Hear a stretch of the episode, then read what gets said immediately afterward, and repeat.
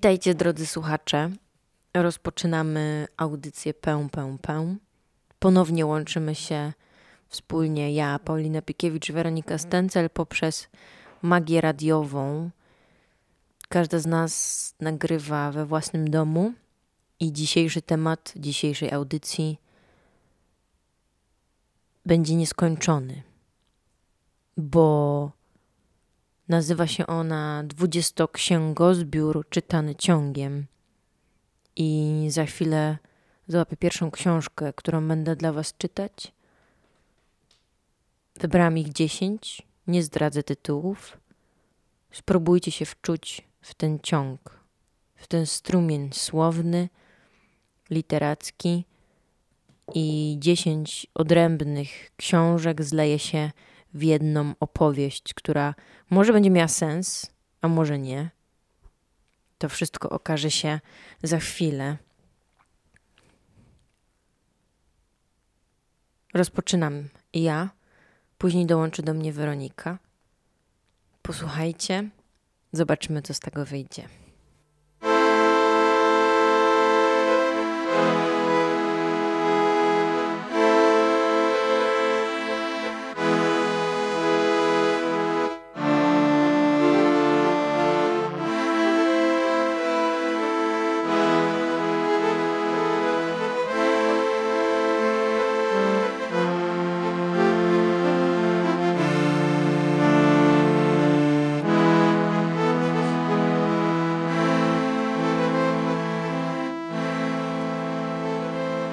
Liryzm absolutny.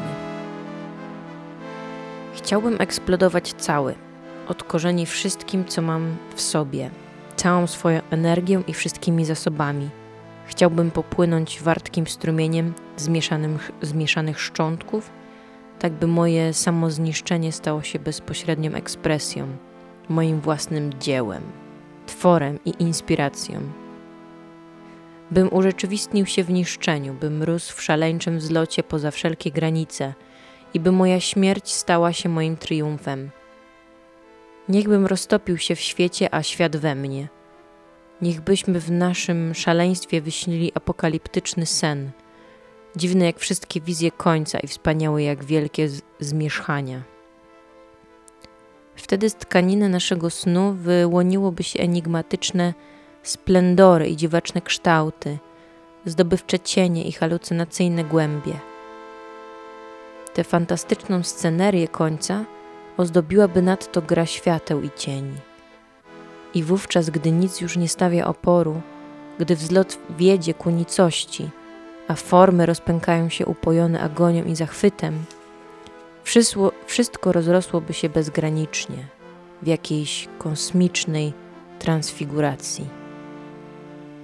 Wówczas wszechogień ogarnie cały ten świat, a jego płomienie, bardziej zdradliwe niż kobiecy uśmiech i bardziej niematerialne niż melancholia, wzbudzą w nas rozkosze zmierzchu, skomplikowane jak śmierć i fascynujące jak nicość w chwilach smutku.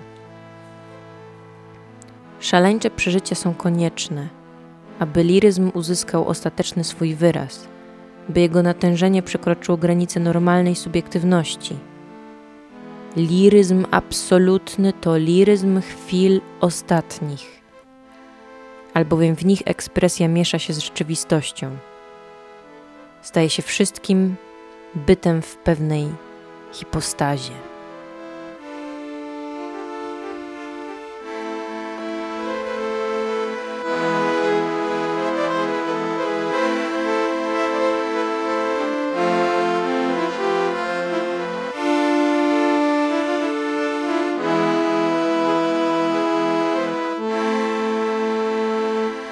Moje ulubione.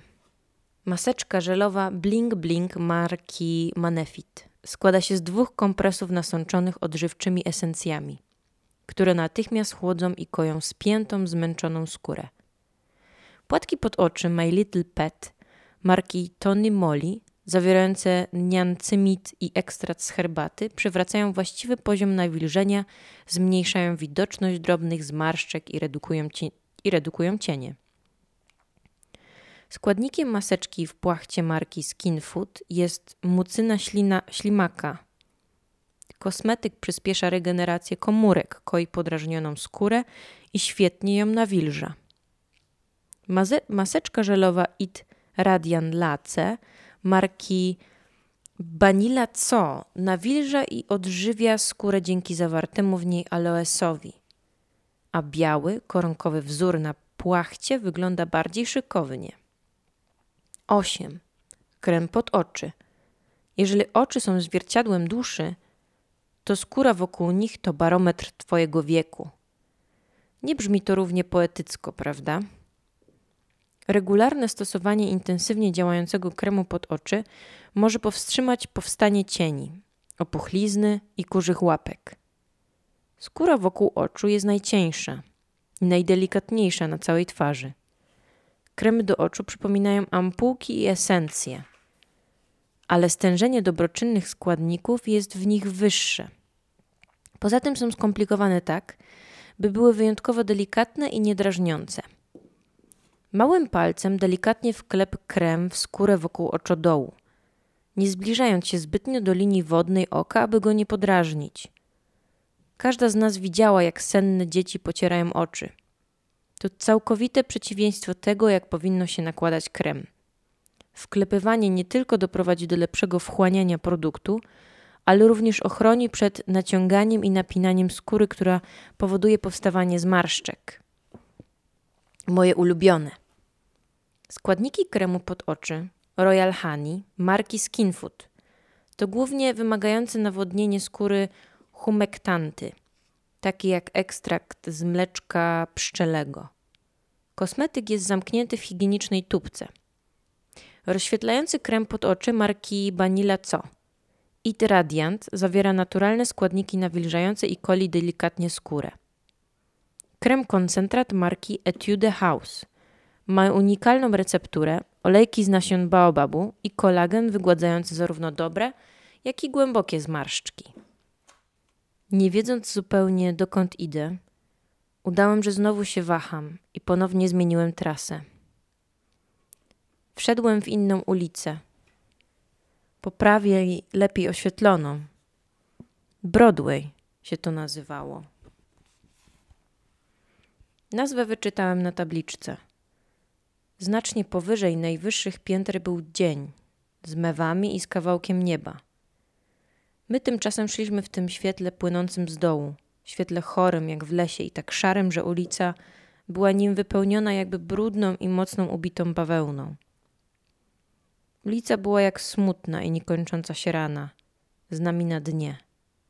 Od jednej strony po drugą, od, re, od jednej rozpaczy po drugiej, od jednej rozpaczy do drugiej, prowadząc do kresu, którego nigdy nie widać, do kresu wszystkich tego świata ulic. Samochodów nie było żadnych, tylko ludzie i ludzie. Dzielnica była szykowna. Jak mi nieco później wyjaśniono, dzielnica Złota, Manhattan. Wchodzi się tam na piechotę tak jak do kościoła. Piękne bankowe serce dzisiejszego świata. A jednak są tam i tacy, którzy spływają na ziemię przechodząc. Trzeba mieć tupet. Dzielnica jest pełna złota, prawdziwy cud, a nawet można ten cud usłyszeć tak przez drzwi, ten szelest dolarów. Dolar zawsze zbyt lekki. Prawdziwy Duch Święty, cenniejszy od, krwi. Miałem jednakże dość czasu, aby ich zobaczyć, i nawet tam wszedłem, aby z nimi porozmawiać, z tymi pracownikami, którzy pilnują pieniędzy. A są oni smutni i źle opłacani. Kiedy, kiedy wierni występują do banku, kiedy wierni wstępują do banku, to wcale nie jest tak, że mogą się sami obsłużyć, bo mają taki sam kaprys. Wcale nie. Mówią do dolara szeptem i rozmawiają z nim przez taką małą kratkę. Spowiadają się. Niewiele hałasu, łagodne światło, maleńkie okienko pomiędzy wysokimi łukami i tyle. Nie połykają hostii. Kładą ją bowiem na sercu. Nie mogłem jednak tam zbyt długo zostać, aby ich podziwiać. Trzeba było iść za całą resztą za całą resztą, ulicą, przemykając między ścianami śliskiego cienia. Dlaczego? Nic nie jest bardziej logiczne. To, co daje życiu wartość, sprawia, że chcemy je zachować. No właśnie, trzeba wszystko stracić. Któż to wie? Mario Serini powiedział mi, że lubi pani nauki matematyczne. One powinny pani pomóc zrozumieć. Obliczenia naszych uczonych podobno dowodzą, że materia będąca w ruchu w momencie osiągnięcia prędkości światła kurczy się. I to do tego stopnia, że może zniknąć.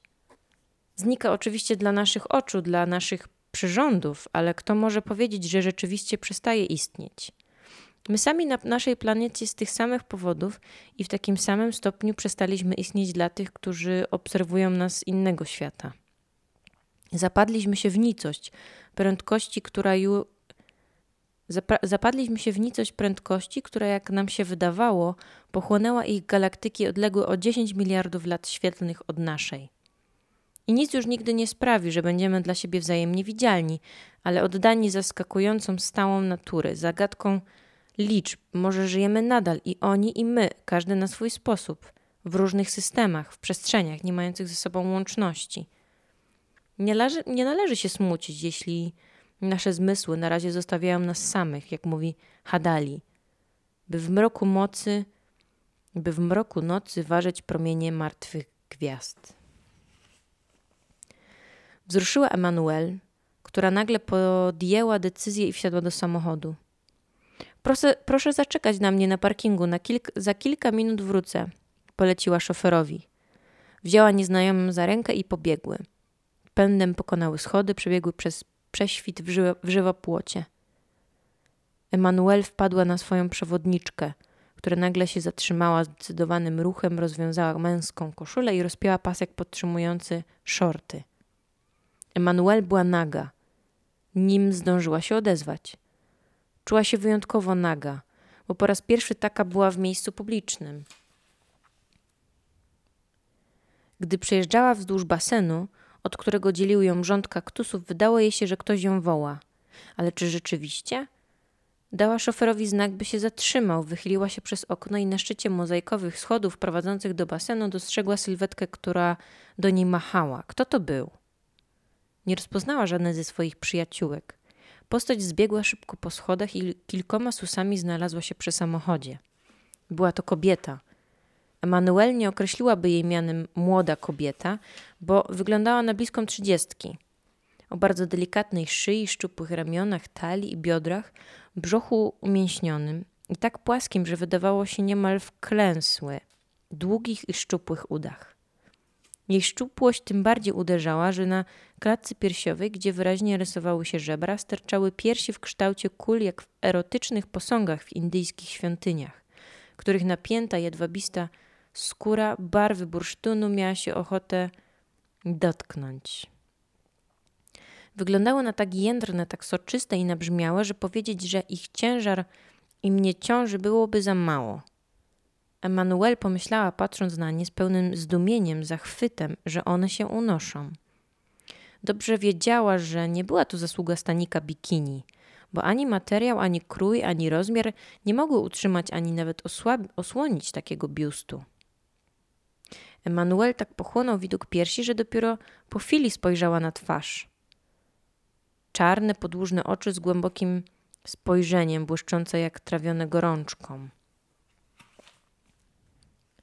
Wladimir dał się namówić przyjaciołom, żeby pójść z nimi szukać natchnienia w plenerze, w świecie zjawisk. Po dwóch dniach wrócił ze sztalugami z malkastą, za to bez obrazu, ale jak urzeczony, niewyspany, olśniony. Doktorze, niech mi pan da spokój z naturą. Malowaliśmy lasek koło Kladna i kiedy już skończyliśmy pejzażyk, nadjechała policja i zamknęli nas jako szpiegów.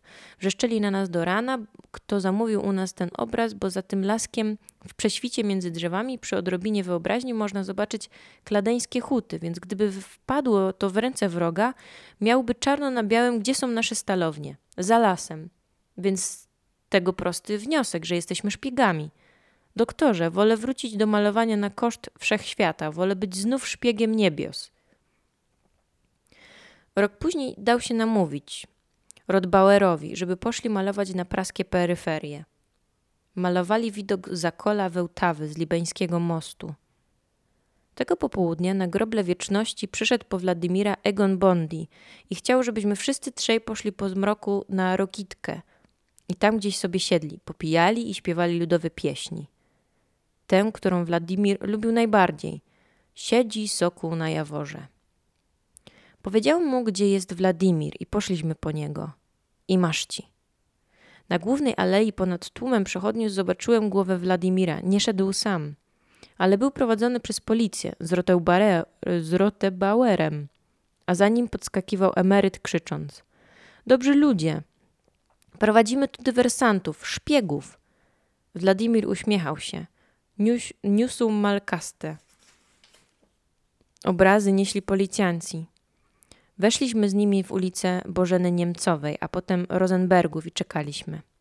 Po trzech godzinach czekania w barze Świat przy Pilzeńskiej 12 zobaczyliśmy, jak Wladimir i Rotterbauer wychodzą z budynku komisariatu.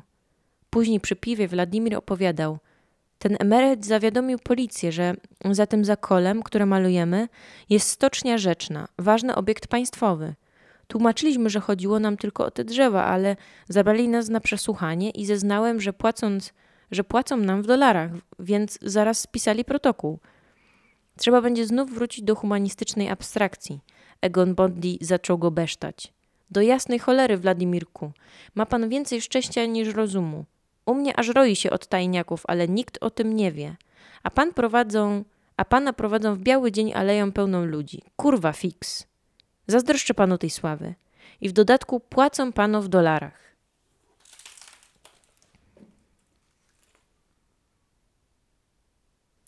A z Zielonej Góry przyjeżdża Ula z Leszkiem. Urszula Dudziak. Po tamtym moim śpiewaniu w restauracji Piastowska Zosia Komedowa przyszła do mojej mamy. Oświadczyła, że Krzysiu chciałby mnie zaangażować do hybryd, a ona się mną zaopiekuje. Zamieszkam z nimi i nic mi się nie stanie, mama nie musi się martwić. Powiedziałam: Mamuś, zgódź się, ja bardzo chcę śpiewać. Zgodziła się więc. Wiedziała, że nie zarwę szkoły, bo to tylko wakacje. Zaczęłam się szykować. Leszek Dudziak. Zosia dzwoniła od czasu do czasu do nas do domu i pytała, czy to wciąż aktualne. Tuż przy, przed wyjazdem Ula mówi do mnie. Boję się jechać. Jedź ze mną. Powiedziałem, pojadę. Urszula Dudziak. Parę dni przed moim wyjazdem Leszek mówi: Może ja bym z tobą pojechał. Ja na to. Jak fajnie by było, raźniej. Leszek Dudziak. Zadzwoniliśmy do Zosi zapytać, czy możemy być oboje. Ucieszyła się, że to nawet lepiej, bo nie będzie musiała się z Ulą tak bardzo opiekować. Mama daje Uli i Leszkowi na drogę jabłka, chleb ze smalcem i termos z herbatą z sokiem malinowym. Dziewczyna długie, bardzo gęste włosy wiąże w koński ogon lub zaplata w dwa warkocze. Ma jedno wyjściowe ubranie, spódnicę i sweter. Są bardzo skromne. Rodzina Dudziaków jest niezamożna. Prus wytarł usta serwetką. Wszystkim należy się odpoczynek. Wstał od stołu, razem z nim Adam i Janek. Każdy pocałował, pocałował Lucy w rękę, dziękując za kolację. Zosia przyniosła z pokoju książkę od Janka. Podobało ci się? Nabożnie odebrał tomnik poezji miłosnych. Zaznaczyłam te, co ty i inne. Zaczerwieniona pociągnęła za jedną z wystających karteczek. Pożyczę ci nowe. Jezu, dziewiąta, usłyszał bicie zegara. Zamkną mi bramę. Między płaszczami na wieszaku pocałował Zosię w za zadarty nosek i zbiegł po schodach. Swojego palta w przedpokoju szukał Prus. Dostał od Lucy kopię jego dramatu, prze przepisanego do zeszytu. Kącki zatrzymał się jeszcze na chwilę w salonie. O czymkolwiek marzysz, spełni się, zapewnił Lucy. Dla ciebie nie ma rzeczy niemożliwych. Obiecujesz? W kościele to nie była gra. Wiem. Zostaniesz jeszcze trochę? Przy następnej okazji. To też obiecuję. Za każdym razem wychodziło mu świeżo, bez fałszu, jak na premierze, chociaż przećwiczył te słowa na wielu kobietach. Był antyuwodzicielem. Przyciągał, uwodził, inaczej nie umiał. Ale nie wykorzystywał starszych, bogatszych czy zdesperowanych. Czekał, nie znając dobrze z siebie samego. One też czekały. Nie było w tym nic złego. Niepewność filtru, niepewność flirtu, jak niepewność przyszłości.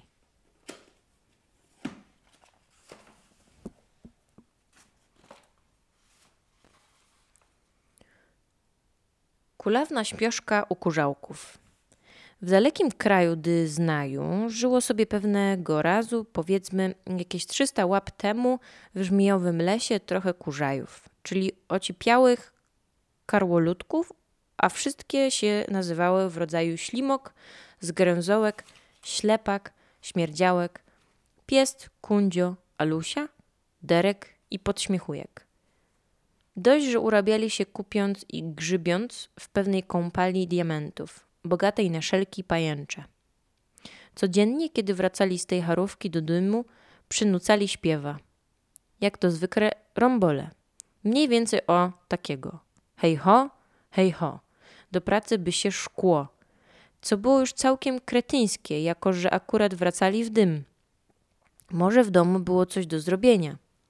Ale pewnego dnia wrócili te kurzałki do domu gdzieś około szóstej godziny i kogo? Co za kogo?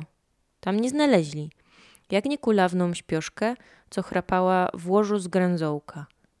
On jakby nie miał temu naprzeciwko. Ktoś tu skramił mój garnuszek, wrzasnął śmiechujek w błękitnym swetrze. A tymczasem we wzbaniałym pałachu, może o kiblometr od tych kurzajków, Jedna łypała w lustro, no i krzyk. Luftro, luftro na ścianie. Gadaj, kto w kraju nie znaju najpiękniejszy? Co nawet nie do rymu. A chlustro je na to. Felietończyk. Nie. Kostuch Gepard? Wyjękła ta niebiasta, co potem wyszło na jaw, że królowa lub czatownica, jakaś albo po prostu żołądź. To znowu gada z lustrem? Wtrącił pfana Kradok, Akurat podejrzałem ojcze, jak to znów gadzina do, do lustra. Więc ojciec Krodok odwraca się zwolna od książki, którą pożerał i wyjaśnia, że to wszystko miny przed luftem i tyle i w tym wieku one wszystko to samo.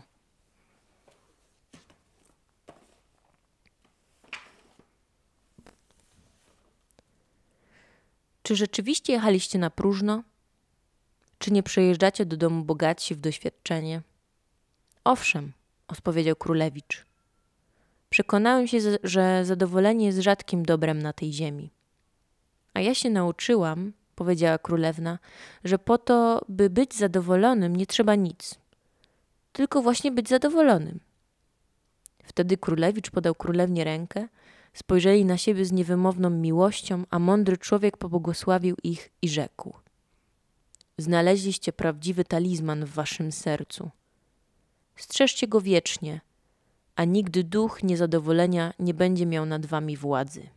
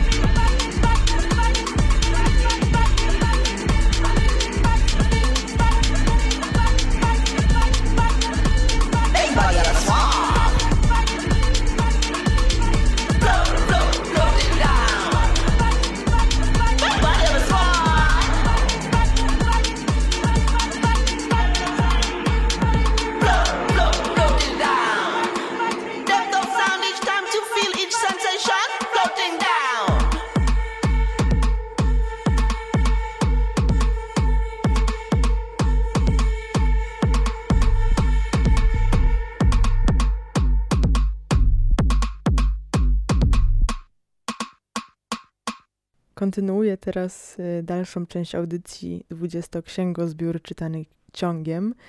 Y, z tej strony Weronika Stencel. Y, chciałam tylko dodać, że dobrane przez nas książki są w sumie wybierane przypadkowo. Kolejność nie jest ustalona i polega to wszystko na tym, że po prostu otwieramy na przypadkowej stronie i czytamy. Zlepiamy ze sobą różne opowieści które są e, bardziej fikcyjne, czasami teoretyczne mm, i stają się jednym, więc e, jest to jeden wielki eksperyment treściowy. Zaczynam. Jeden ze sztyletów miał jelec w kształcie litery U. Były tylko dwa takie sztylety, które stały się sławne: Moreiry i Juana Almady z okolic Tapalaquen. Coś zbudziło się w mojej pamięci. Olaf kontynuował. Wspomniał pan też o nożu z drewnianą rękojeścią i drzewkiem na ostrzu. Są takie tysiące, ale była jedna. Na chwilę zamilkł, po czym mówił dalej. Pan Akevedo miał posiadłość wiejską koło Pergamino. U schyłku stulecia tamte okolice przemierzał inny sławny awanturnik, Jean Almanza. Po raz pierwszy zadał śmierć w wieku 14 lat i odtąd zawsze używał krótkiego noża bo ten przynosił mu szczęście. Jean Almanza i Jean Almada powzięli do siebie urazę, bo ludzie ich mylili. Długi czas szukali się wzajem, lecz nigdy się nie spotkali. Żana Almanzy zabiła zbłąkana kula w czasie wyborów. Drugi zmarł. Z tego co wiem, śmiercią naturalną w szpitalu w Las Flores. Na tym zakończyła się południowa rozmowa. Oddaliśmy się rozmyślaniom. Dziewięciu czy dziesięciu ludzi, którzy już nie żyją, widziało to, co widziały moje oczy. Długie pchnięcie zadane ciału i ciało leżące pod gołym niebem, ale tym, co widzieli, było zakończenie innej, starszej historii. Maneko Uriarte nie zabił Duncana. Walczyły noże, nie ludzie.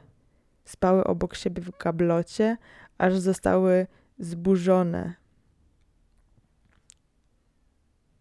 Spały obok siebie w gablocie, aż zostały zbudzone ludzkimi dłońmi. Być może wstrząsnął nimi dreszcz po przebudzeniu, dlatego zadrżała dłoń Uriartego, dlatego zadrżała dłoń Duncana. To, to noże potrafiły walczyć, nie ludzie, którzy za, posłużyli im za narzędzia. I dobrze walczyły owej nocy, Długo szukały się na długich drogach prowincji i odnalazły się w końcu, gdy ich gałczowie zdążyli już obrócić się w proch. W żelazie spała przyczajona ludzka uraza. Kończąc rozważania o charakterze science fiction, musimy jednak zwrócić uwagę na pewną szczególną ironię wiążącą się z faktem, że te nieludzkie i unicestwiające technologie uwalniają nas w ostatecznym rozrachunku od świata wartości i sądów. Całego tego balastu kultury moralnej i filozoficznej, od którego nowoczesna myśl radykalna z ogromnym trudem starała się uwolnić na sposób metafizyczny. Dzięki wirtualności technika pozbywa się w sposób pragmatyczny i ostateczny. W stadium, w którym znajdujemy się obecnie, nie wiadomo, przyjmując optymistyczny punkt widzenia, czy technika osiągająca tak wysoki poziom wyrafinowania wyzwoli nas od tamtej siebie, czy też skaże na nieuchronną zagładę. Wszelako katastrofa w swym dramaturgicznym znaczeniu rozwiązania prowadzić może, w zależności od bohaterów, do szczęśliwego bądź tragicznego zakończenia.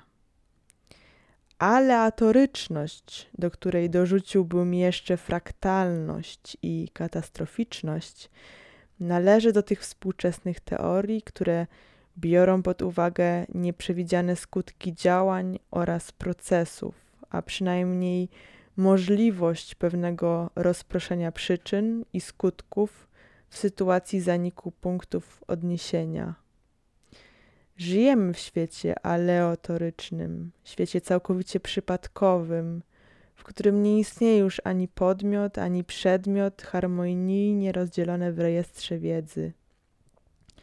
Zjawiska aleatoryczne nie dotyczą wyłącznie przedmiotów czy ciał materialnych, także my sami, przez wzgląd na sam sposób myślenia, należymy do mikrokosmosu molekularnego i to właśnie przesądza o radykalnej nieokreśloności świata. Gdybyśmy mieli do czynienia z aleatoryczną materią i ale, aleatorycznymi efektami fizycznymi, a zarazem z jednorodną i jednokierunkową myślą, działałaby jeszcze tradycyjna dialektyka podmiotu i przedmiotu. Dziś jednak popadliśmy w myślenie aleatoryczne, pozwalające nam już jedynie na stawianie hipotez, pozbawionych wszelkich roszczeń do prawdziwości. Ułożyły się karzełki na katafalku i usiadły dokoła i przez trzy dni opłakiwały swoją śnieżkę. Wreszcie postanowiły ją pochować, ale wyglądała tak świeżo i pięknie, jak człowiek żywy, a liczka jej były tak rumiane, że karzełki zawołały. Nie, nie możemy jej oddać czarnej ziemi i zrobiły szklaną trumnę, aby można było śnieżkę ze wszystkich stron widzieć.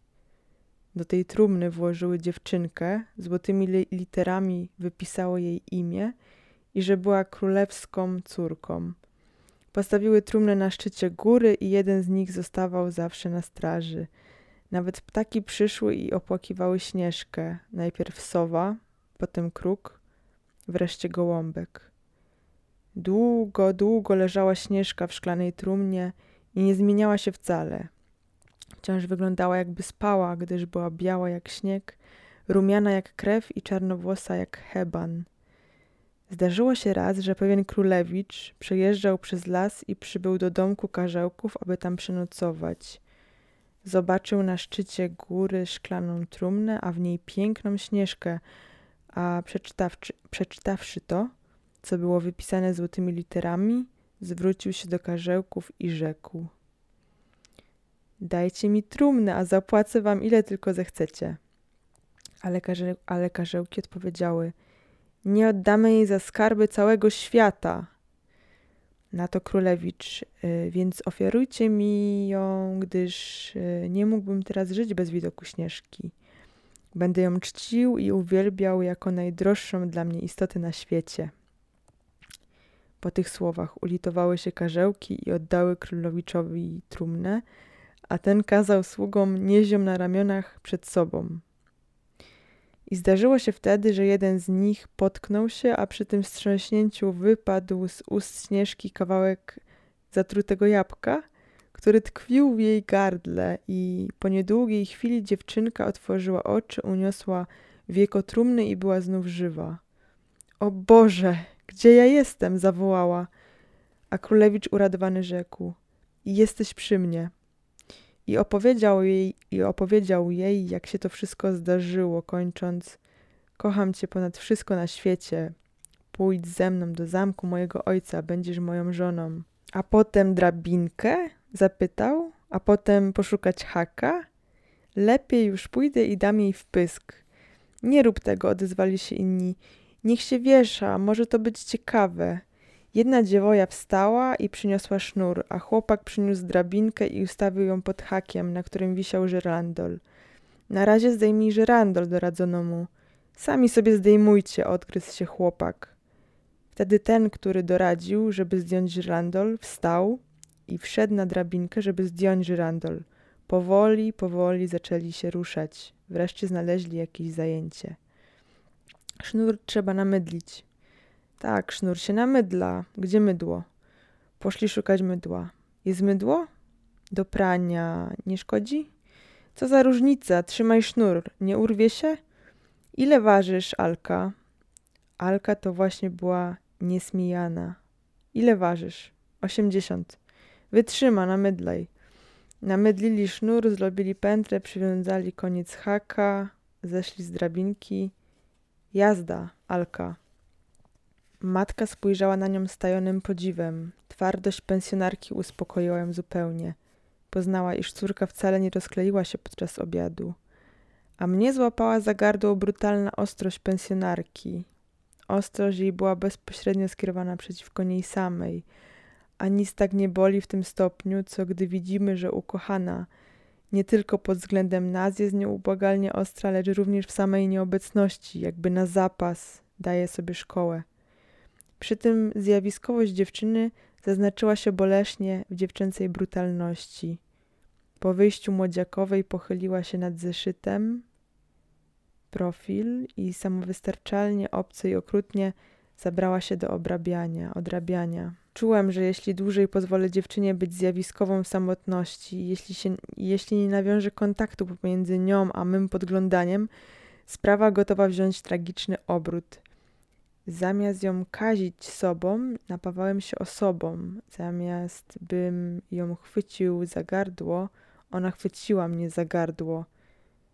Przełknąłem głośno ślinę pod drzwiami, aby usłyszała, że podglądam. Drgnęła i nie odwróciła głowy, co było najlepszym dowodem, że od razu usłyszała. Głębiej wtuliła główkę w ramiona, ugodzona. Lecz momentalnie profil jej przestał istnieć sam dla siebie, skutkiem czego nagle i wydatnie wyzionął wszelką zjawiskowość. Dziewczyna z podpatrywanym profilem walczyła ze mną czas dłuższy, ciężko i w milczeniu, a walka polegała na tym, że nawet nie mrugnęła okiem. Dalej wodziła piórem po papierze i zachowywała się jak niepodglądana. A liści po paru minutach dziurka we drzwiach, spoglądająca na nią moim wzrokiem, zaczęła się, zaczęła jej dolegać. Aby zamanifestować swoją niezależność i potwierdzić obojętność, siąknęła głośno nosem. Pociągnęła nosem wulgarnie i brzydko, jakby chciała powiedzieć: Patrz, nic mnie to nie obchodzi, siąkam.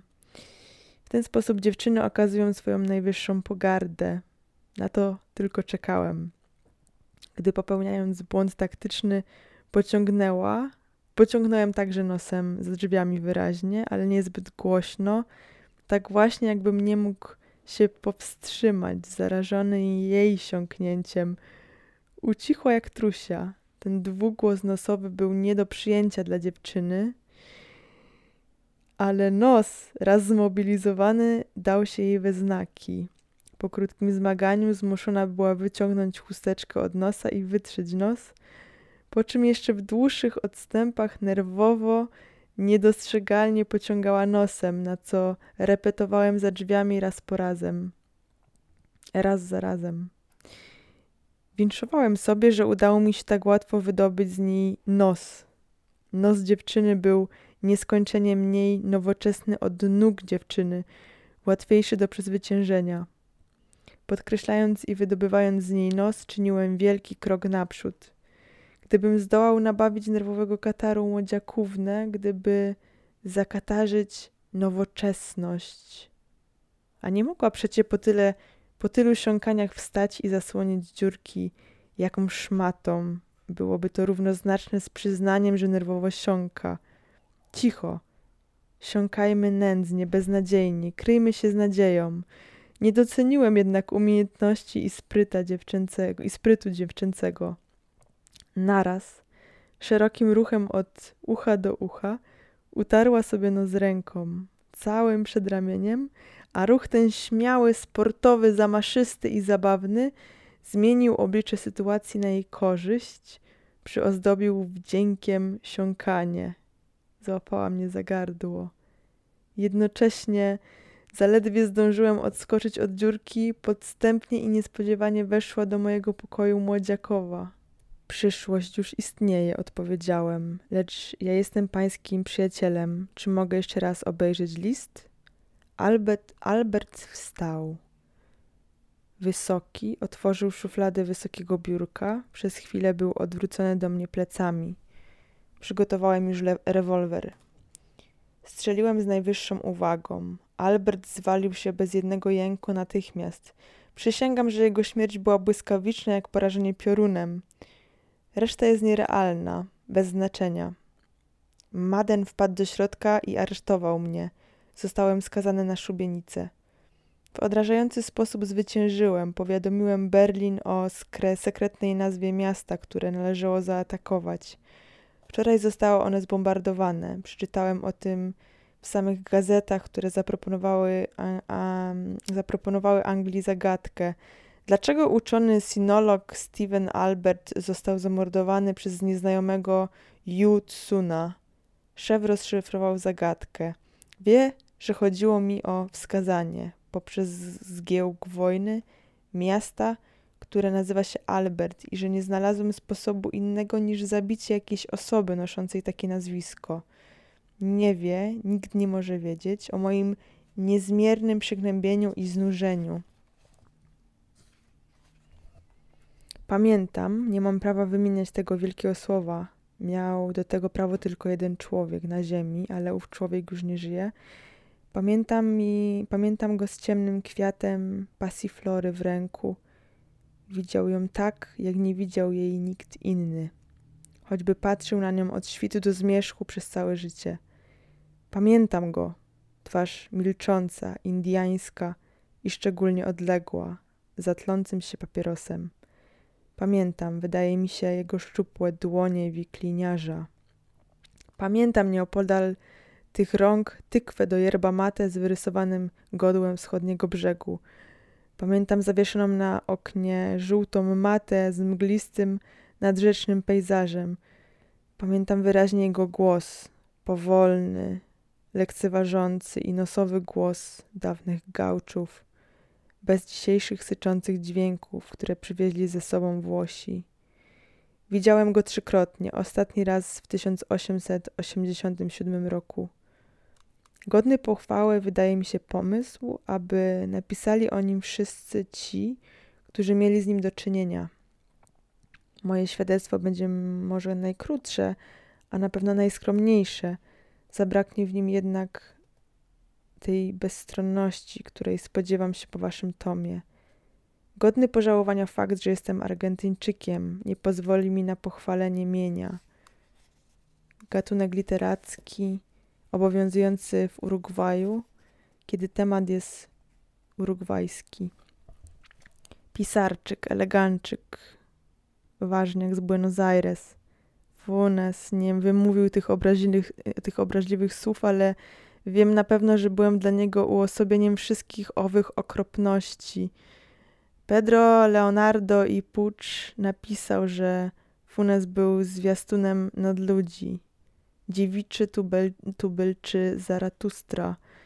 Nie przeczę, ale trzeba zapominać, że był także, ale nie trzeba zapominać, że był także chłopakiem z Frei Bentos, co zakłada pewne nieuchronne ograniczenia. Moje pierwsze wspomnienie o Funesie jest bardzo wyraziste. Widzę go o zmierzchu w marcu albo lutym 84 roku. Owego latach ojciec wysłał mnie na wakacje do Frei Bentos. Wracaliśmy właśnie z moim kuzynem Bernardem Hedo z, hacen- z haciendy San Francisco. Wracaliśmy konno, śpiewając na głos, a nie był to mój jedyny powód do szczęścia.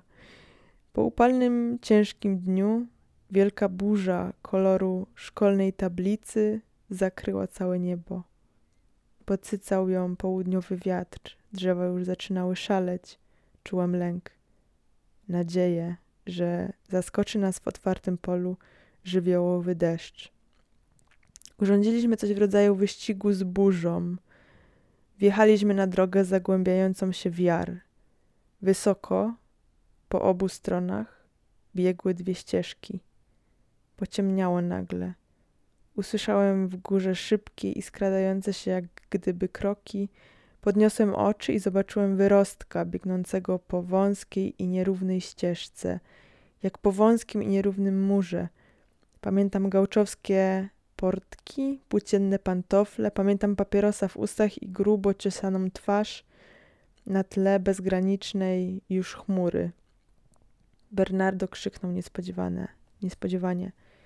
Ireneo, która godzina? Obiad składający się z kilku dań i wielu gatunków win trwał zwykle półtorej godziny. Potem wszyscy przechodziliśmy do salonu, gdzie spotykało się ponownie króla Danii i całą duńską rodzinę królewską. O ósmej udawaliśmy się do moich pokojów, by zapalić fajkę albo papierosa, ponieważ jednak towarzyszyła nam duńska świta. Konwersacja ograniczała się do grzecznego omawiania zwyczajów obu krajów. O dziewiątej wracaliśmy do salonu, gdzie odbywały się gry towarzyskie, na ogół w karty, bez hazardu. O dziesiątej byliśmy szczęśliwi i wolni. Mogliśmy wracać do swoich pokojów. Wieczory to były dla wszystkich Wieczory te były dla wszystkich ciężką próbą, ale król zachowywał się jak anioł, grając w niemodnego już wtedy wista po bardzo niskich stawkach. Może jakiś krewny? Podobnie nie są. Co tam będą knuć? O, się odwraca. Pewnie żona go zawołała. O, nawet biegnie. Chyba jest zaryczana. Ale, ale musiało się coś stać. Daje mu jakąś kurtkę, kartkę. On bierze. Beksa się marze. On czyta. Drugi raz czyta. Stoi oparta o siatkę. Niezła jest, co? Może ten dziany chce ją poderwać. Rany, mówi coś do żony. Wskazuje na tamtego. Tamten się kłania. Widziałeś, jak elegancko podniósł zadek z fotela? Rany, to dopiero. Pokazuje mu list. Tamten czyta. Czyli to kumple. A ten samochód to jakiej marki? Burzati. Gadanie, maskę ma inną. Pewnie się na tym rozumiesz. A co? Ty na tej swojej łajbie nie nauczyłeś się samochodów. A ty na tym swoim rowerze. Na pewno lepiej niż jakiś szwajcarski admirał. Niby ja jestem szwajcarski admirał? Jaki tam z ciebie admirał? Powtórz, że jestem szwajcarski admirał. Jak będę chciał, to powtórzę. Uważaj, żeby ci się nie chciało. Ojej, zaraz zaczną się bić, wykrzyknęła Alberta. Chyba nie, mówi Piotr. Wystarczą im słowa. Wracaj do domu, Alberto, mówi Etienne. Dochodzi do rękoczynów, mówi Piotr. Jednak się nawalają. Siły chyba są równe. Obaj bardzo groźnie wyglądają. Przewrócili się. Walą się po łbach, wykręcają sobie ręce, wyłupują oczy, wybijają zęby, obrywają uszy, miażdżą palce u nóg, rozkrwawiają nosy, skręcają kostki, podbijają oczy, kopią brzuchy, wyrywają włosy, odbijają nerki, piorą po gębie, wyłamują stawy, prze, przebijają krtanie, wykręcają łopatki, kaleczą kolana, rozkwaszają genitalia, łamią przeguby, trzepią mięśnie, wyrywają brwi, lutują podbródki, heblują jaja, ciągną za ptaka, liczą żebra, obtłukują żołądki, marskują wątroby, rozkrwawiają mordy, obdzierają ze skóry, okalaczają, rozbijają się w drobny mak. Straszna ta bitwa, straszne starcie, straszliwy listonosz boi się ich rozdzielić. Pies pana kokotiera ich obszczekuje. Pani Selenium na rogu swego domu trzęsie się ze strachu. Drzewa drżą, ptaki umilkły, niebo zasnu zasnuwają chmury. Słońce przygasa, natura nie chce dłużej oglądać tej potwornej rzezi. Wejdźmy, mówi Etienne, do naszej półwilli porozmawiać o losie Teo, uciekiniera recydywisty. Alberta radzi mi odszukać Narciza, a Piotr Wielki mi odradza, co mam począć. To się musiało tak skończyć. Nawalanką, powiedział listonosz. Widoczny u góry Citidella Silivoia Dei. Jest bardzo ładnym chrząszczem, zabarwionym na zielono z brązowym odcieniem, z charakterystycznym rysunkiem na pokrywach. Chrząszcz ten żyje w lasach, najczęściej na piaszczystych drogach, występuje na nich stosunkowo często. Trzyżdż leśny o ciemno-miedzianym zabarwieniu, spód ciała jest fiołkowy lub metalicznie zielony. Owad ten spotykany jest na piaszczystych polanach, w igliwie lasów szpilkowych, przede wszystkim, przede wszystkim snosnowych. Jest mniej pospolity od poprzedniego gatunku. Chrząszcze z rodziny krętakowatych spotykamy często na powierzchni wody strumyków leśnych, kałuż lub stawów. Błyszczą one jak kropelki żywego srebra na lustrze wody, po którym nieustannie wibrują dookoła. Także woda faluje w niezliczonych kręgach i elipsach.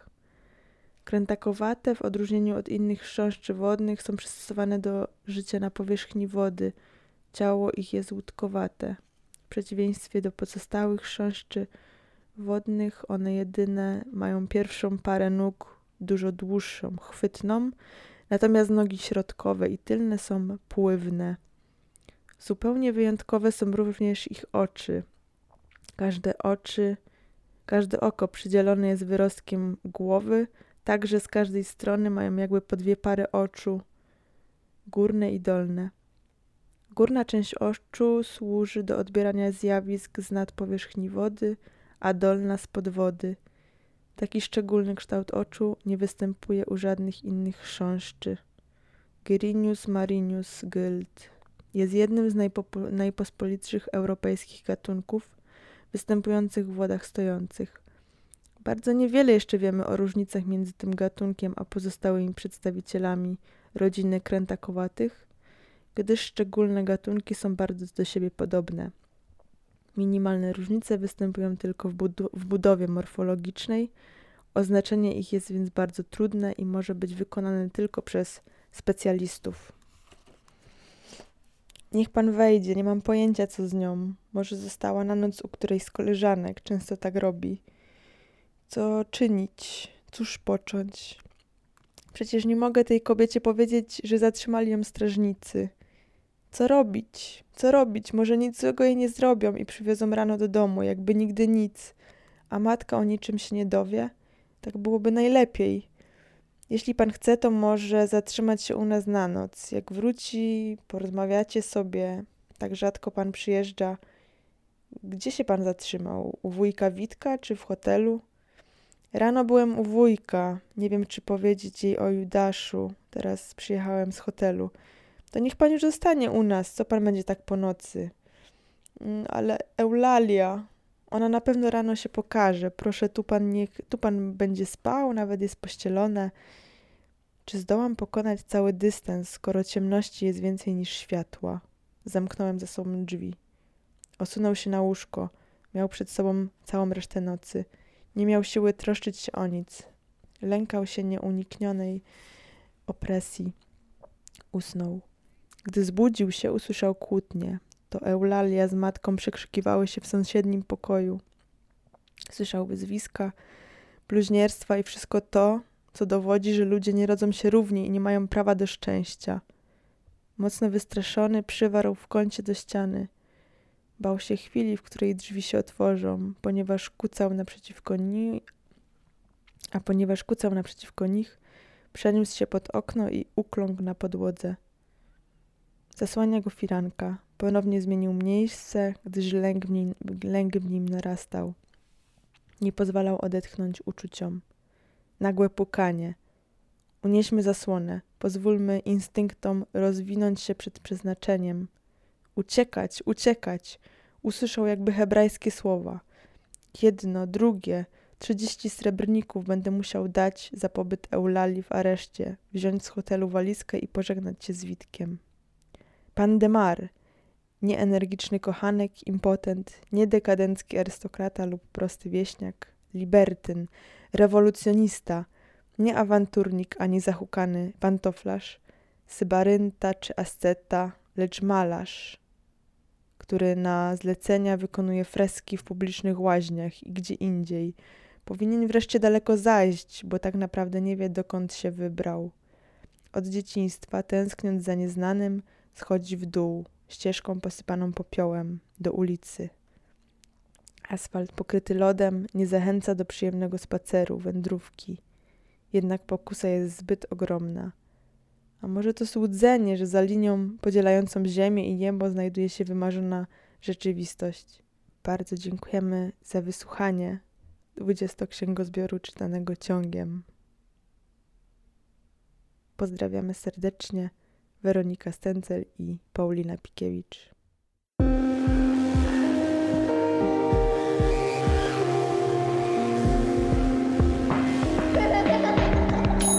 Radio Klang.